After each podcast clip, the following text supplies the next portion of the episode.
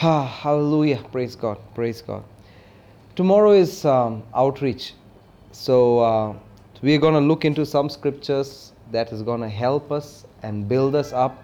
Hallelujah. In sharing the gospel, in how to share it effectively, what is the what is the right way of doing it. Hallelujah. So let's just go to um, Matthew chapter 16. Sorry, Mark chapter 16. Mark chapter 16. We'll read from verse 15 to 20. Mark 16, verse, verses 15 to 20. And he said unto them, Go ye into all the world and preach the gospel to every creature. They shall take up serpents, and if they drink up any deadly thing, it shall not hurt them. They shall lay hands on the sick, and the sick shall recover. So then uh, the Lord has spoken to them. He was received, received into heaven and uh, sat on the right hand of God. They went forth and preached everywhere, the Lord working with them and confirming the word with signs following. I think I missed out some part in my notes. Hallelujah. But who is speaking here? Jesus. He is telling his disciples to go into all the world and preach the gospel to every creature. All right, so it is a commandment from the Lord Himself. Let's look at Matthew 10. Matthew 10, verses 7 and 8. Jesus is saying, As you go, preach, saying, The kingdom of heaven is at hand. Heal the sick, cleanse the lepers, cast out devils. Freely you have received, and freely give. So again, you see another command from Him. Hallelujah. He said, As you go, preach that the kingdom of heaven is at hand. And then let's 20. We'll read verse 21.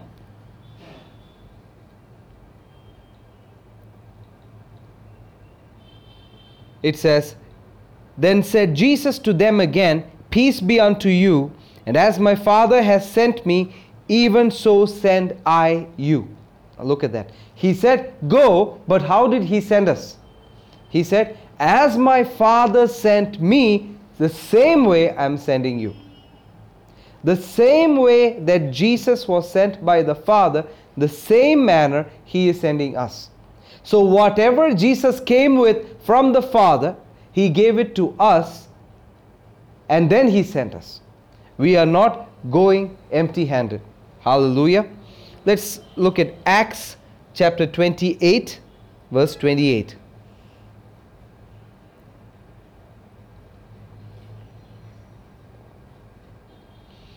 Acts 28, verses 28 says, Be it known therefore unto you that the salvation of God is sent unto the Gentiles, and that they will hear it. So that means the Gentiles.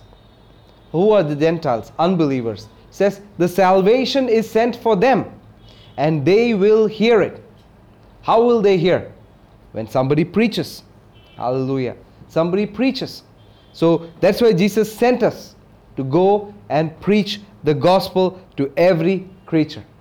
Hallelujah. So we need to know how to share this effectively. Hallelujah. So let's look at some scriptures here. Why do we share this the gospel? Romans chapter 3 verse 23. Romans chapter 3 verse 23 scripture says, For all have sinned and fallen short of the glory of God. All. All means all, everybody. Every person born on the earth is born with the sin nature in their flesh. That's why children, you don't have to teach them to disobey. You don't have to teach them to do naughty things. To, you don't have to teach them to lie. Why are they doing it? Because the sin nature is in their flesh. They are born with Adam's fallen nature. Every person born after Adam is born with Adam's image and likeness. That is the fallen nature. Hallelujah. So that's why scripture says all have sinned. I mean, you may not be a serial killer or a rapist or somebody who is uh, uh, who has done very nasty things. No. But you still you're born in sin.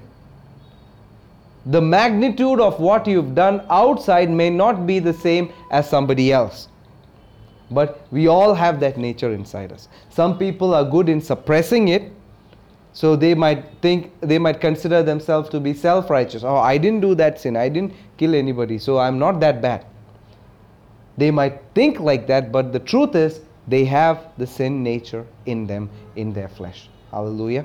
So, what is the solution? What is what is happening? Ro- we saw Romans 3:23. Let's look at Romans chapter 6 verse 23.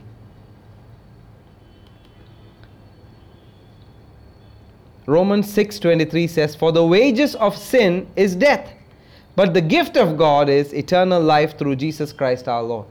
But the earlier scripture says all have sinned and fallen short of the glory of God.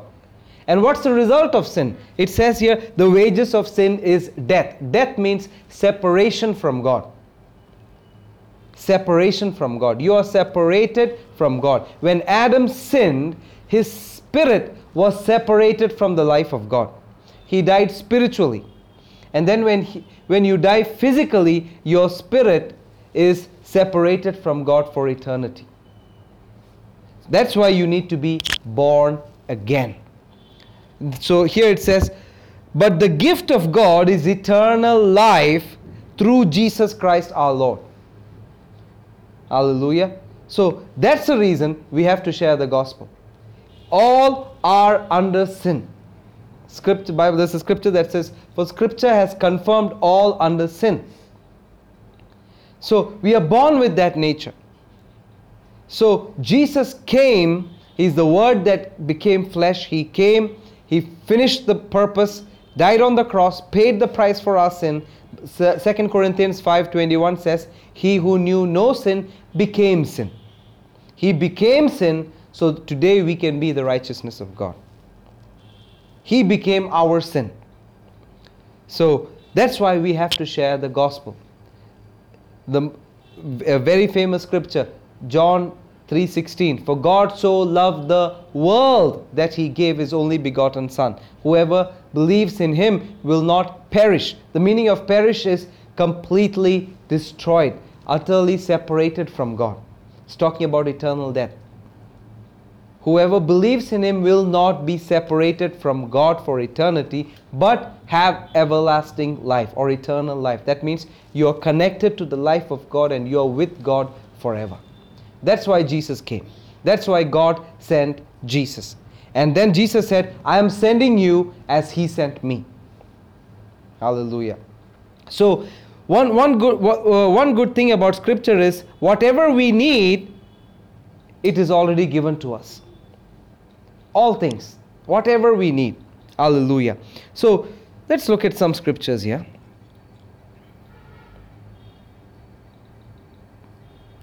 Acts chapter 1. Acts chapter 1, verse 8. It says, But you shall receive power after the Holy Ghost is come upon you, and you shall be witnesses unto me both in Jerusalem, in all Judea, in Samaria, and unto the uttermost parts of the earth.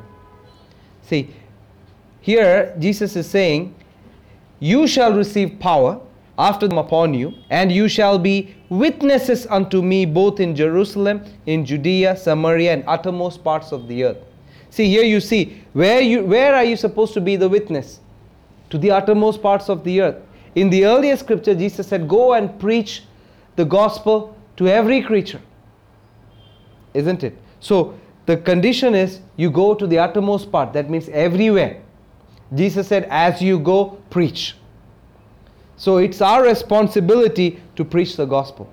Now, to preach it, He's done something for us.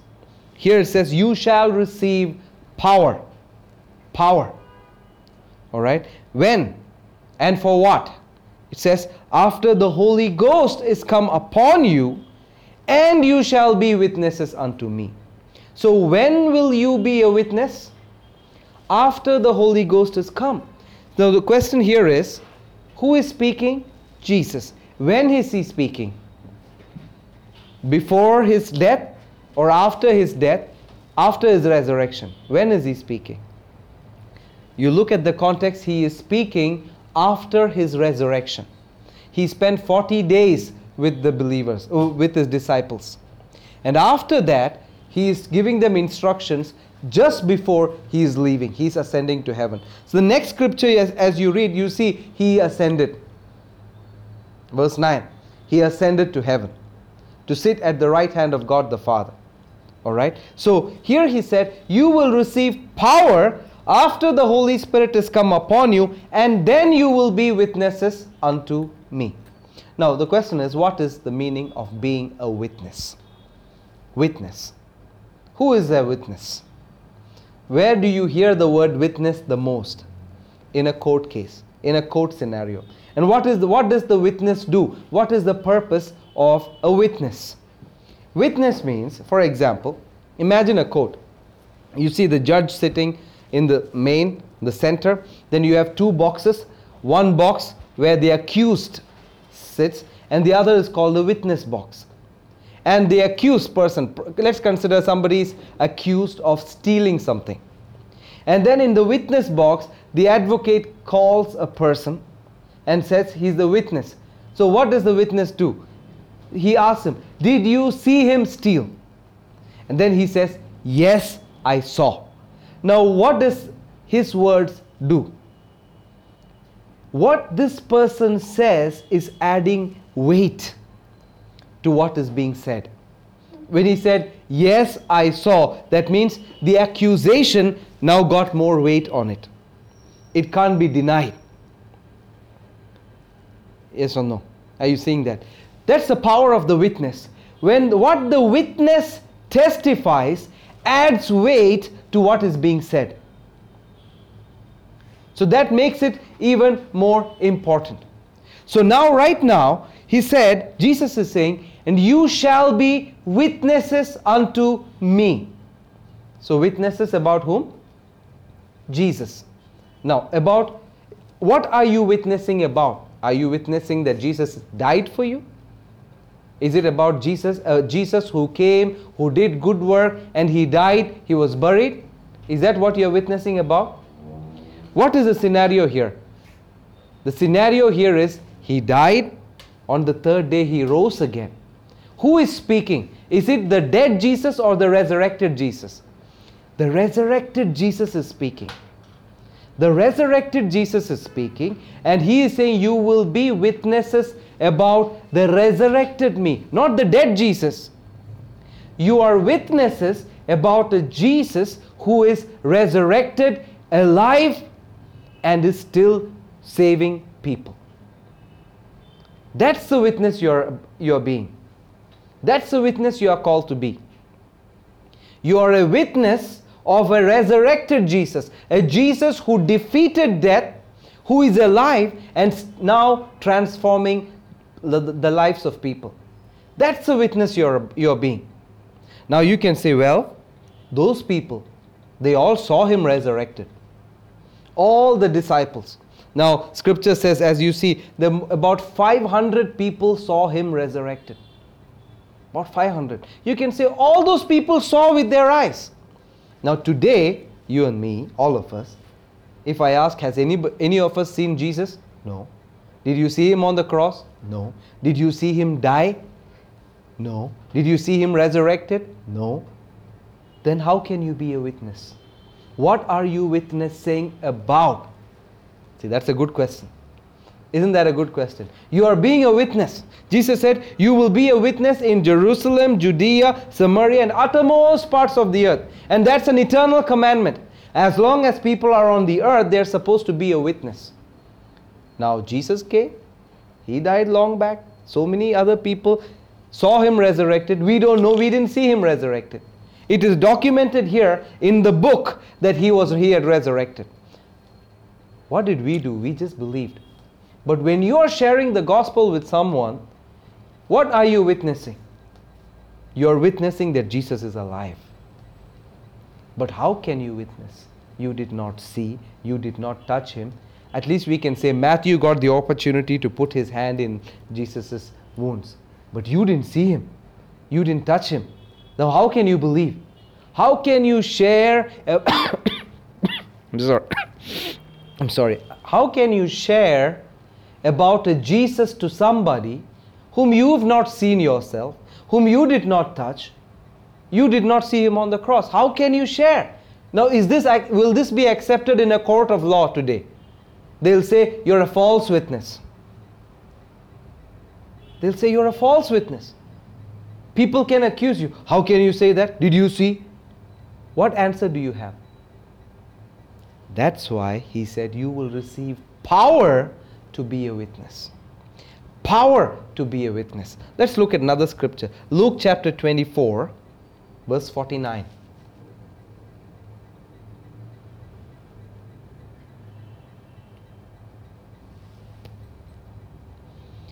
Jesus said, And behold, I send the promise of my Father upon you, but tarry ye in the city of Jerusalem until you be endued with power from on high.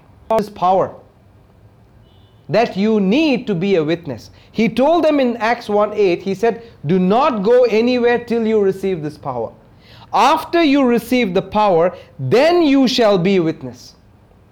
That means this power he's talking about has something to do with sharing the gospel, being a witness. You need this power. Why? Why? Let's see what happened to Jesus. Acts chapter 10, verse 38. Acts chapter 10, verse 38. It says, How God anointed Jesus of Nazareth with Holy Ghost and with power. How God anointed Jesus of Nazareth with the Holy Ghost and with power. So that means when Jesus received the Holy Spirit upon him, right after he was baptized in water, he received the Holy Spirit came upon him in bodily form. We can read that, and I think in Luke chapter 3. I said, then something happened. He received power. And after he received power, what did he do? Let's continue. Then it says, He went about doing good, healing all that were oppressed of the devil, for God was with him. Look at that. What did he do after he received power? Went about doing good, healing the sick, setting people who are oppressed of the devil free. And read the next verse, verse 39. And says, And we are witnesses. You see that wo- word? We are witnesses of all the things he did. Look at that. So they are witnesses of what Jesus did after the Holy Ghost came upon him with power. Now Jesus said in 1 John 4:17 as he is so are we in this world. As he is as who? Jesus. So are we right now in this world. Now Jesus received Holy Ghost and power and went about doing some certain things. And he told us you don't go anywhere till you receive this power. And then only you will be witnesses. Are you seeing this? So something happens. Something happens when you receive the power. Hallelujah. Romans chapter 15.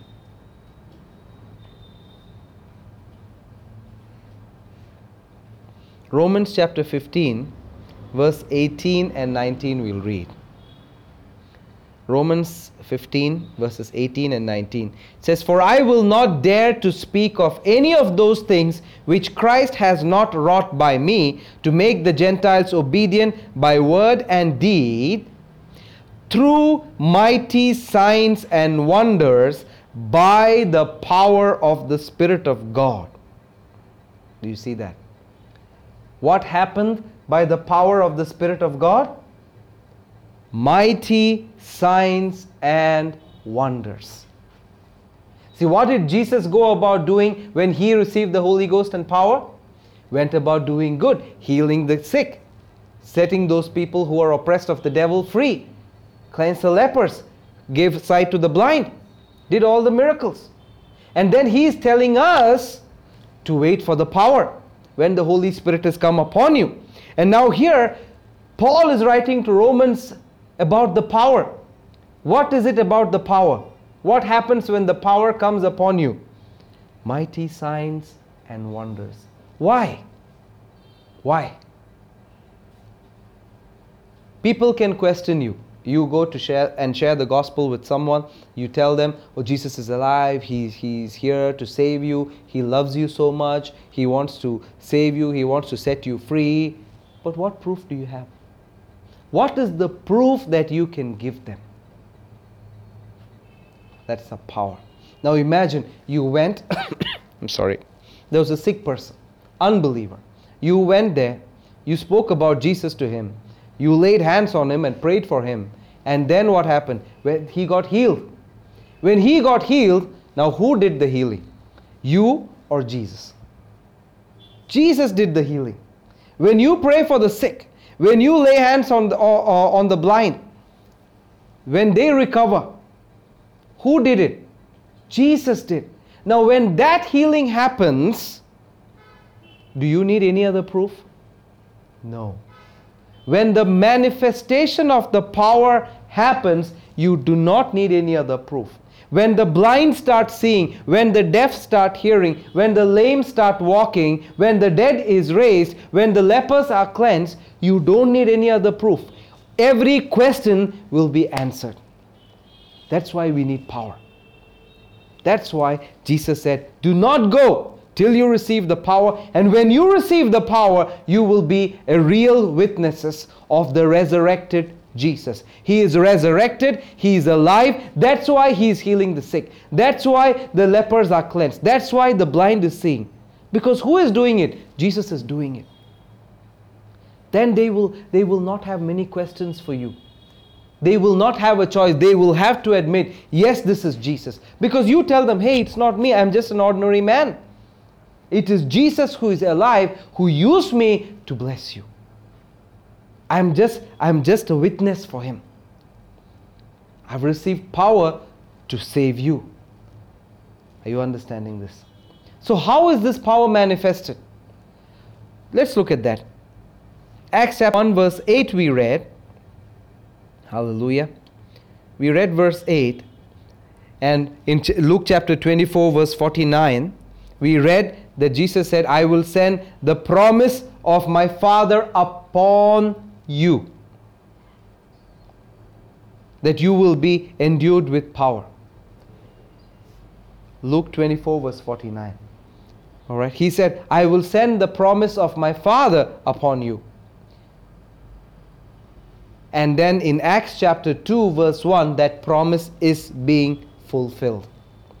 Acts chapter 2, verse 1 onwards, you will see. And when the day of Pentecost was fully come, they were all with one accord in one place.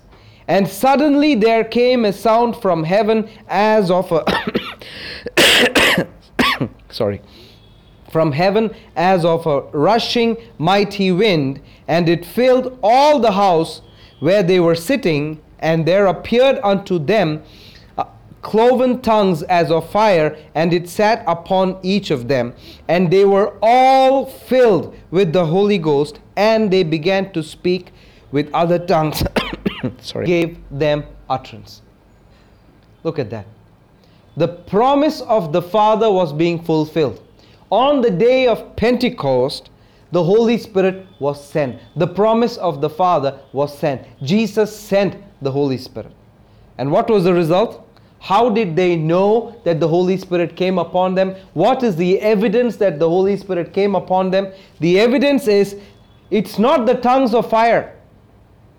The evidence is they all began to speak with other tongues as the Spirit gave them utterance. Yes, he came, there were tongues of fire on, on all of them, but that is not the evidence. The evidence of the baptism of the Holy Spirit is that they all began to speak with other tongues. You look through the scripture, book of Acts, we see, we see, we, in verse 4 we saw. Let's look at Acts chapter 10.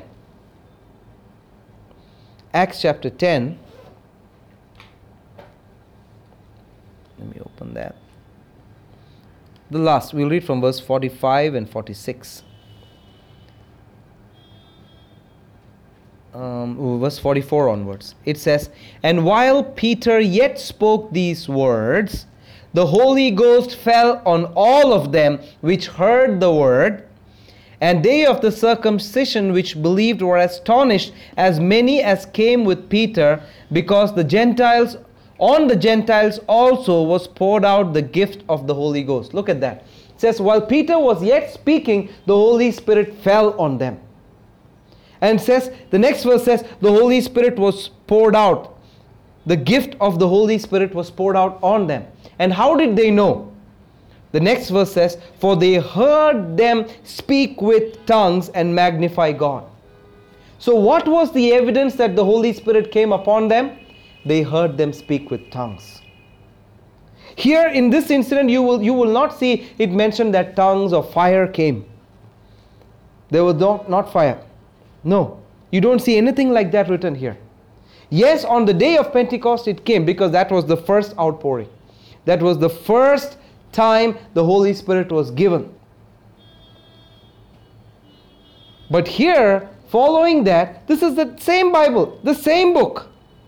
Just a few chapters later, the first incidents where unbelievers are receiving the baptism of the Holy Spirit. The Holy Spirit is coming upon them.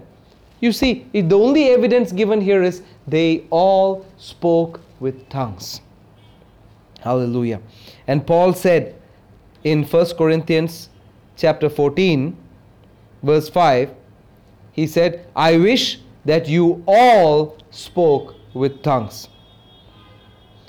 Said, I wish, I desire, I would that all of you, the whole congregation, speak with tongues.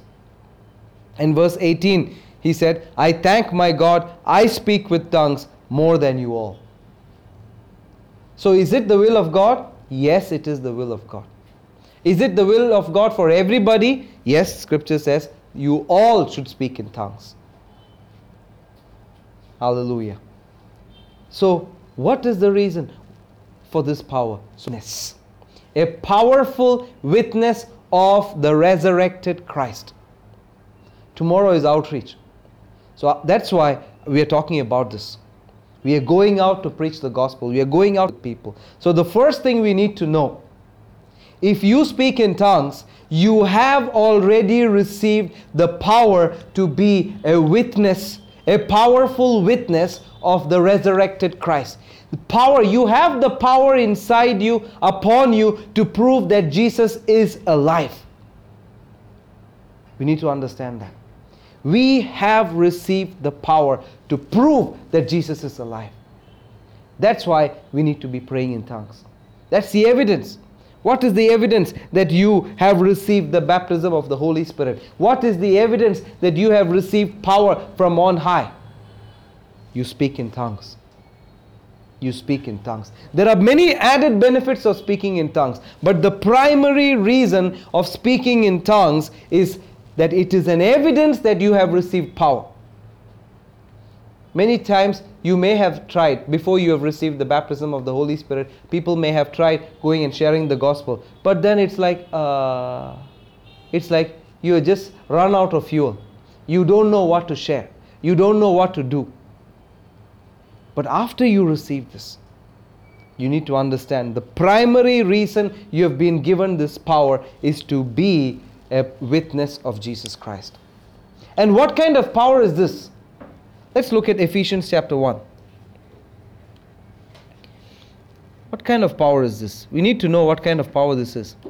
Ephesians chapter 1, verse 19 says, What is the exceeding greatness of his power towards us who believe?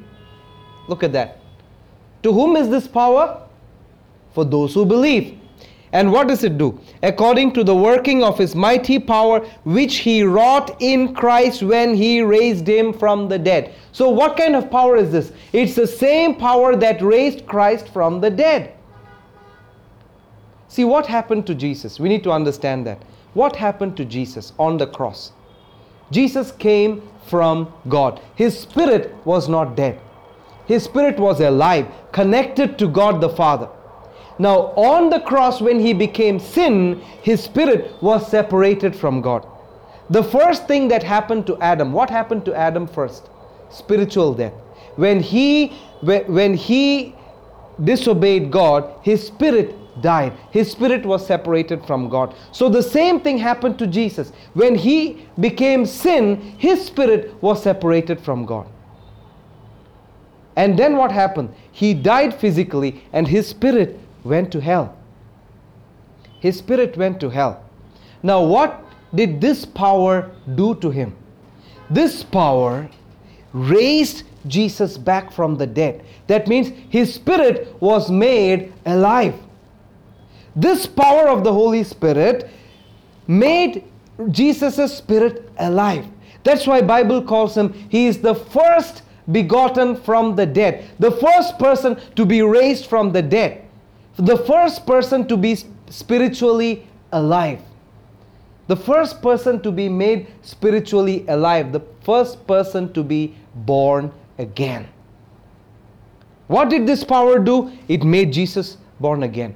That same power is given to us. Why? When you preach the gospel to someone, this power is going to make that person born again. He is dead spiritually, and this same power is going to raise that person back from the dead. He is dead spiritually. As you minister to him, as you preach the gospel to him, this power is going to raise that spiritually dead person alive. He's going to raise him back from the dead. He will become spiritually alive, born again. His spirit will now be connected to God. Are you seeing this? So it's the same power. It's not another power. When you receive the baptism of the Holy Spirit, it is the same Spirit that raised Jesus from the dead coming upon you with the same power that raised Christ from the dead. So that same power coming upon you as you minister that same power is going to raise that spiritually dead person alive. Going to bring him back from the dead. That's why we need this power. That's why each one of us has to be praying in tongues. So, as you go to minister tomorrow, the first thing we need to understand we have to be praying in tongues. Why? Because you are just charging up that generator. Jude chapter 1, let's look at that. There's only one chapter. verse 20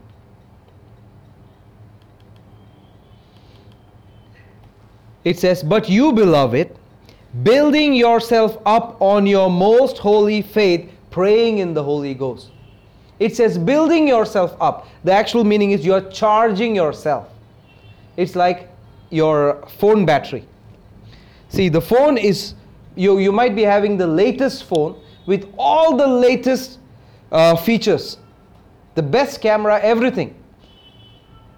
Totally loaded up, the highest amount of memory, everything. But as long as there is no power in it, it is useless. All the power, all the features are there, the topmost model, but it is useless without power. So what is happening? When you connect it to the to the wall socket, you are connecting it to power. And the battery is charged. So, what happens when you pray in tongues? When you pray in tongues, you're charging yourself. It says you're building yourself on your most holy faith. What is your most holy faith? Your most holy faith is you believe Jesus is alive. You believed, you called upon him, you believed without seeing that Jesus is alive, that he died for you, he paid the price for your sin, he went to hell, he rose again on the third day, he's alive and he's changing lives today. That's your most holy faith. So, what happens when you pray in tongues? You are getting yourself more convinced, and that power is going to flow out through you to share that faith of yours with somebody. That power that's raised Christ from the dead is now flowing out of you, and it will, it will enable you to share your most holy faith with somebody that they will receive it. It will raise them from the dead. That's why we need this power. And as you minister, expect the sick to be healed. That's what Mark chapter 16 said. Let's look at that. Let's read it once again. We read it in the beginning, but somehow some part of it was missing in my notes. He says, Mark 16, we read verse 15, and go into all the world and preach the gospel to every creature. All right? It says, He that believes and is baptized is saved, but he that believes not shall be damned. Who is damned? The person who believes not. And then immediately, immediately when he after right after he talks about sharing the gospel or preaching the gospel, he said in verse 17, These signs shall follow them that believe. See, remember, believing is connected to faith. These signs will follow them that believe. I, I would like to put it this way These signs will follow them that are sharing their most holy faith. What? It says, In my name they will cast out devils. They shall speak with new tongues. They will take up serpents. If they drink any deadly things, it shall not hurt them. They shall lay hands on the sick, and they shall recover. Look at that. All supernatural stuff all supernatural stuff. None of the things mentioned here are natural, they're all supernatural. They are all a display of the power. Signs, wonders, miracles. We saw earlier in Romans that what is the evidence of the power of the Holy Spirit? Some mighty signs and wonders. And then it says, chapter, verse 19 says, um, and the Lord spoke to them. He was received, received up to heaven, sat on the right hand of God. And verse 20 says, And they went forth, preached everywhere. So, what did the disciples do after this? They went, preached everywhere, and what did God do? The Lord working with them and confirming the word they preached with signs following. What is the word they preached? Their most holy faith, the gospel. That's their most holy faith. What is the greatest thing that you believe? It's not believing God for finances. The greatest thing that you believed is that Jesus died for you. The finished work on the cross. That, not, that He died for you on the cross. He became sin for you. He died. He went to hell. He rose again the third day. He and then He ascended and is seated at the right hand of God the Father. Because of that, I am a child of God. I can enjoy the sonship of God. You're saying that. That's your most holy faith. And that is what you're sharing. When for that, the Lord will confirm the word that you're sharing with signs following. That's why you need the power. Baptism in the Holy Spirit is not a small thing, is not just simply speaking in tongues when you're in church, during praise and worship, or when you have nothing else to do. No. Yes, there are other benefits of speaking in tongues. We will cover that as we teach on the baptisms, continue it in, in, in, the following weeks. But primarily today, what I want to focus is it's not the other benefits of speaking in tongues. We need to know that it is the will of God for every believer to receive the power, to be a powerful witness of the resurrected Christ, to share the, your most holy faith, to share the gospel and the Lord will confirm it with the manifestation of the power, with signs and wonders. We need to believe this. And we need to be praying in tongues. So, as a person going out and sharing the gospel tomorrow, you need to understand you need to be praying in tongues. You are building yourself up to share your most holy faith with people. That's why, if you look, uh, the same chapter, Jude, chapter in that chapter 1, we read verse 20. It says, Keeping yourself in the love of God, for the mercy of our Lord Jesus Christ unto eternal life. Look at that. Unto eternal life. So, what is happening? You keep yourself, you pray, and you keep yourself in the love of God, in the compassion of God. You look at people, you see them with the same love and compassion that Jesus had. Bible says he looked at the multitudes and had compassion on them. He had compassion on them. He saw them as sheep without a shepherd. They are, they are as sheep who have gone astray. That's what Jesus felt. So as you pray in the Holy Spirit, as you pray in tongues, you are building yourself in that power and you're keeping yourself in that love. What happens when you look at people, you see them with the same compassion that Jesus had. You see that love of God. Bible says in Romans 5 verse 5, the love of God has been shed abroad in our heart by what? By the Holy Spirit. You have that love. What is happening? As you pray in tongues, that love is love is it? The love of God that is inside us. The love of God that the Holy Spirit poured inside our heart is now flowing out of you to the people. Compassion is flowing out. And you are bringing them into eternal life. That's why this is important. That's why believer we are empowered to be powerful witness of a resurrected Christ.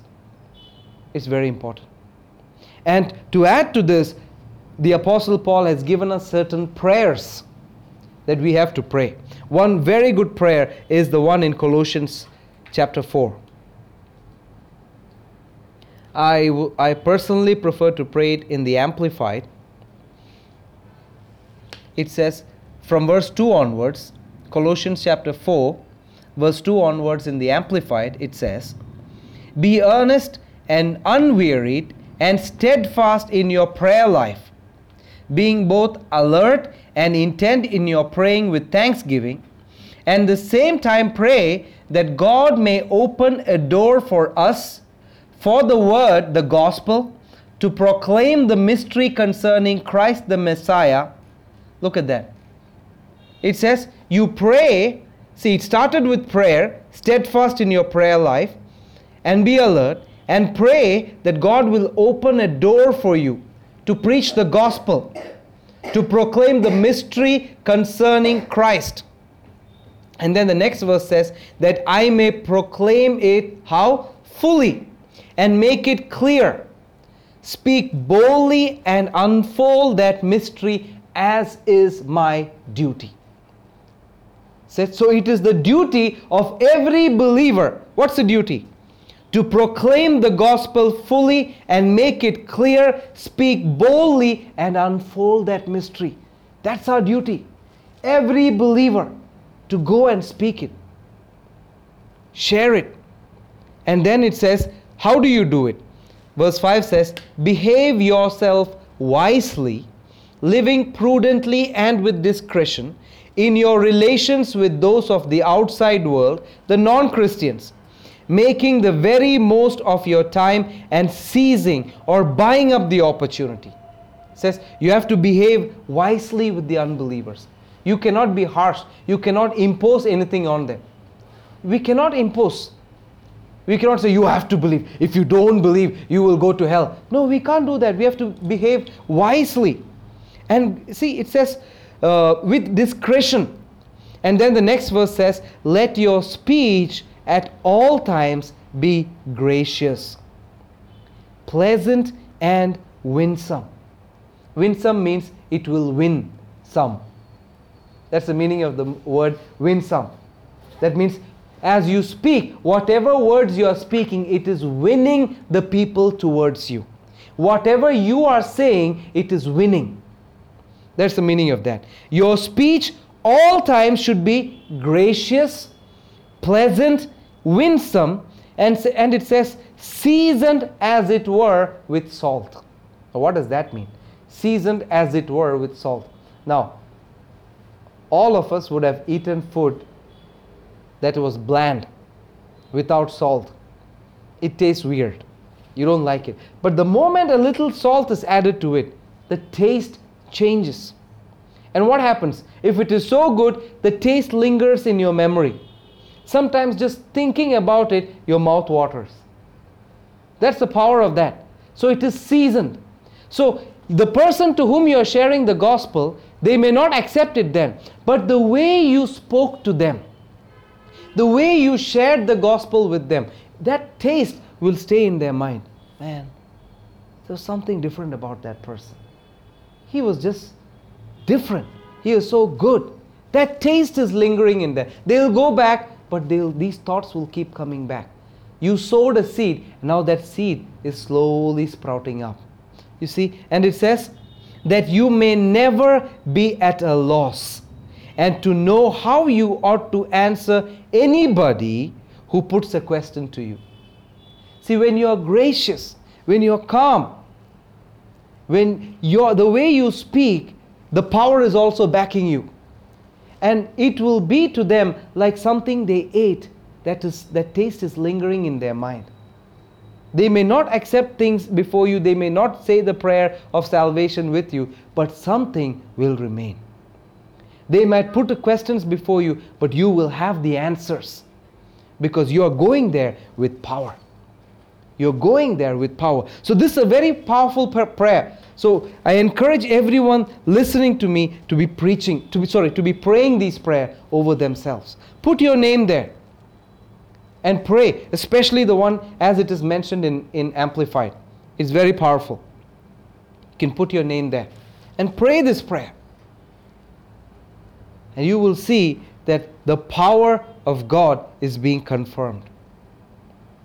And one more advice is when we go to share, we should not be we should not be talking about hell and fire that cannot be quenched and worms that cannot die. Yes, that is true. That is true. But the best part is we are not made for that. Hell is not made for man, it is made for the devil and his fallen angels. So it is a real place, hell is a real place, but Romans chapter 2, verse 4 says, It is the goodness of God that leads men to repentance. It's not the anger of God, it's not the wrath of God. We can see Romans chapter 2, verse 4. It says it's the goodness of God. What is the goodness of God? The goodness of God is God loved us too much that He sent Jesus to die for us. So it's that goodness that we are sharing. When somebody is healed, when you lay hands on a sick person and that sick person is healed, what is that? It's the goodness of God. When the blind started seeing, what is that? It's the goodness of God. And when they see and experience the goodness of God, what will happen? They will repent. They don't have any other choice. They will change their thinking. They will turn their eyes towards God. So when you preach the gospel, tell them that, hey, God loves you. God is a good God. He loves you so much that He sent Jesus to die for you, to take your place. That's why this is important. So, my, uh, my message is as we go today, be praying in tongues, be prayed up, that God will open opportunities for you to share the gospel that you will be able to speak the right words, you will have the right words to answer them, whatever questions they have, that your speech will be gracious and winsome, that you will not miss the opportunity, whatever opportunity you get, you will recognize the, the, the opportunity.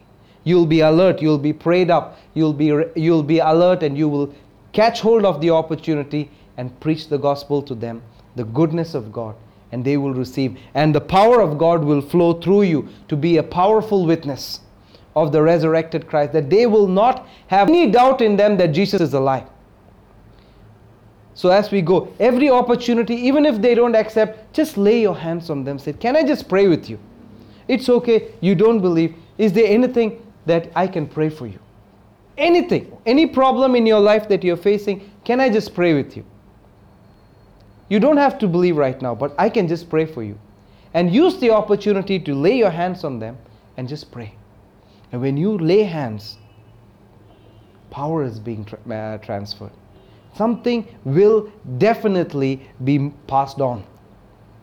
It's called the law of contact and transmission. The power of God, the same power that raised Christ from the dead, is moving through you into them when you lay hands on the sick. It's the same power that raised Christ from the dead flowing through you into that sick person that is healing them. It's the same life of God. That's why we need to be praying in tongues. That's the first and foremost reason of the Holy Spirit coming upon us with the evidence of speaking in tongues. Share the gospel to be a powerful witness. I'll stop right now. But I believe we understood something. We understood why we have received this power, how we are supposed to share the gospel. Hallelujah. We will not put down any religion. We are here to only to share the goodness of God. We will not tell anybody that what you believe is wrong. No, no, no. We just tell them about the love of God, share about the goodness of God. We pray for them. Then it's the goodness of God that went from us that we displayed that is going to touch them. Hallelujah. We are being good vessels for God to manifest His power. Hallelujah. I believe we understood this. Let's pray. Father, we thank you for your word.